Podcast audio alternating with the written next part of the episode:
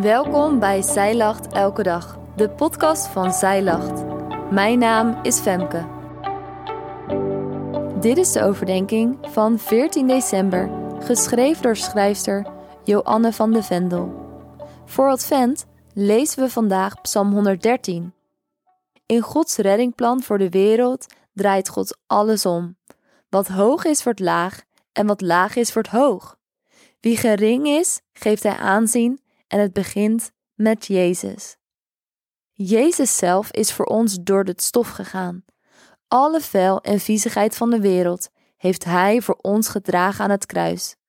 Hij heeft zichzelf vernederd. Daarmee heeft Jezus de macht van de zonde over ons leven overwonnen en richt Hij ons op uit het stof. Wat een liefde, dat Hij gekozen heeft om zelf de weg door het stof te gaan, zodat de weg tot de Vader vrij is in Hem. Het gebed voor vandaag is: dank U dat U ons aanzien geeft in Christus. Voordat je gaat, heb jij altijd al eens de hele Bijbel willen lezen, maar lijkt het een te grote opgave? Wij helpen je graag door het in tweeduizend vierentwintig samen te doen. Doe jij mee? Bestel nu de Zij Lach Bijbel in één jaar of download het gratis leesrooster.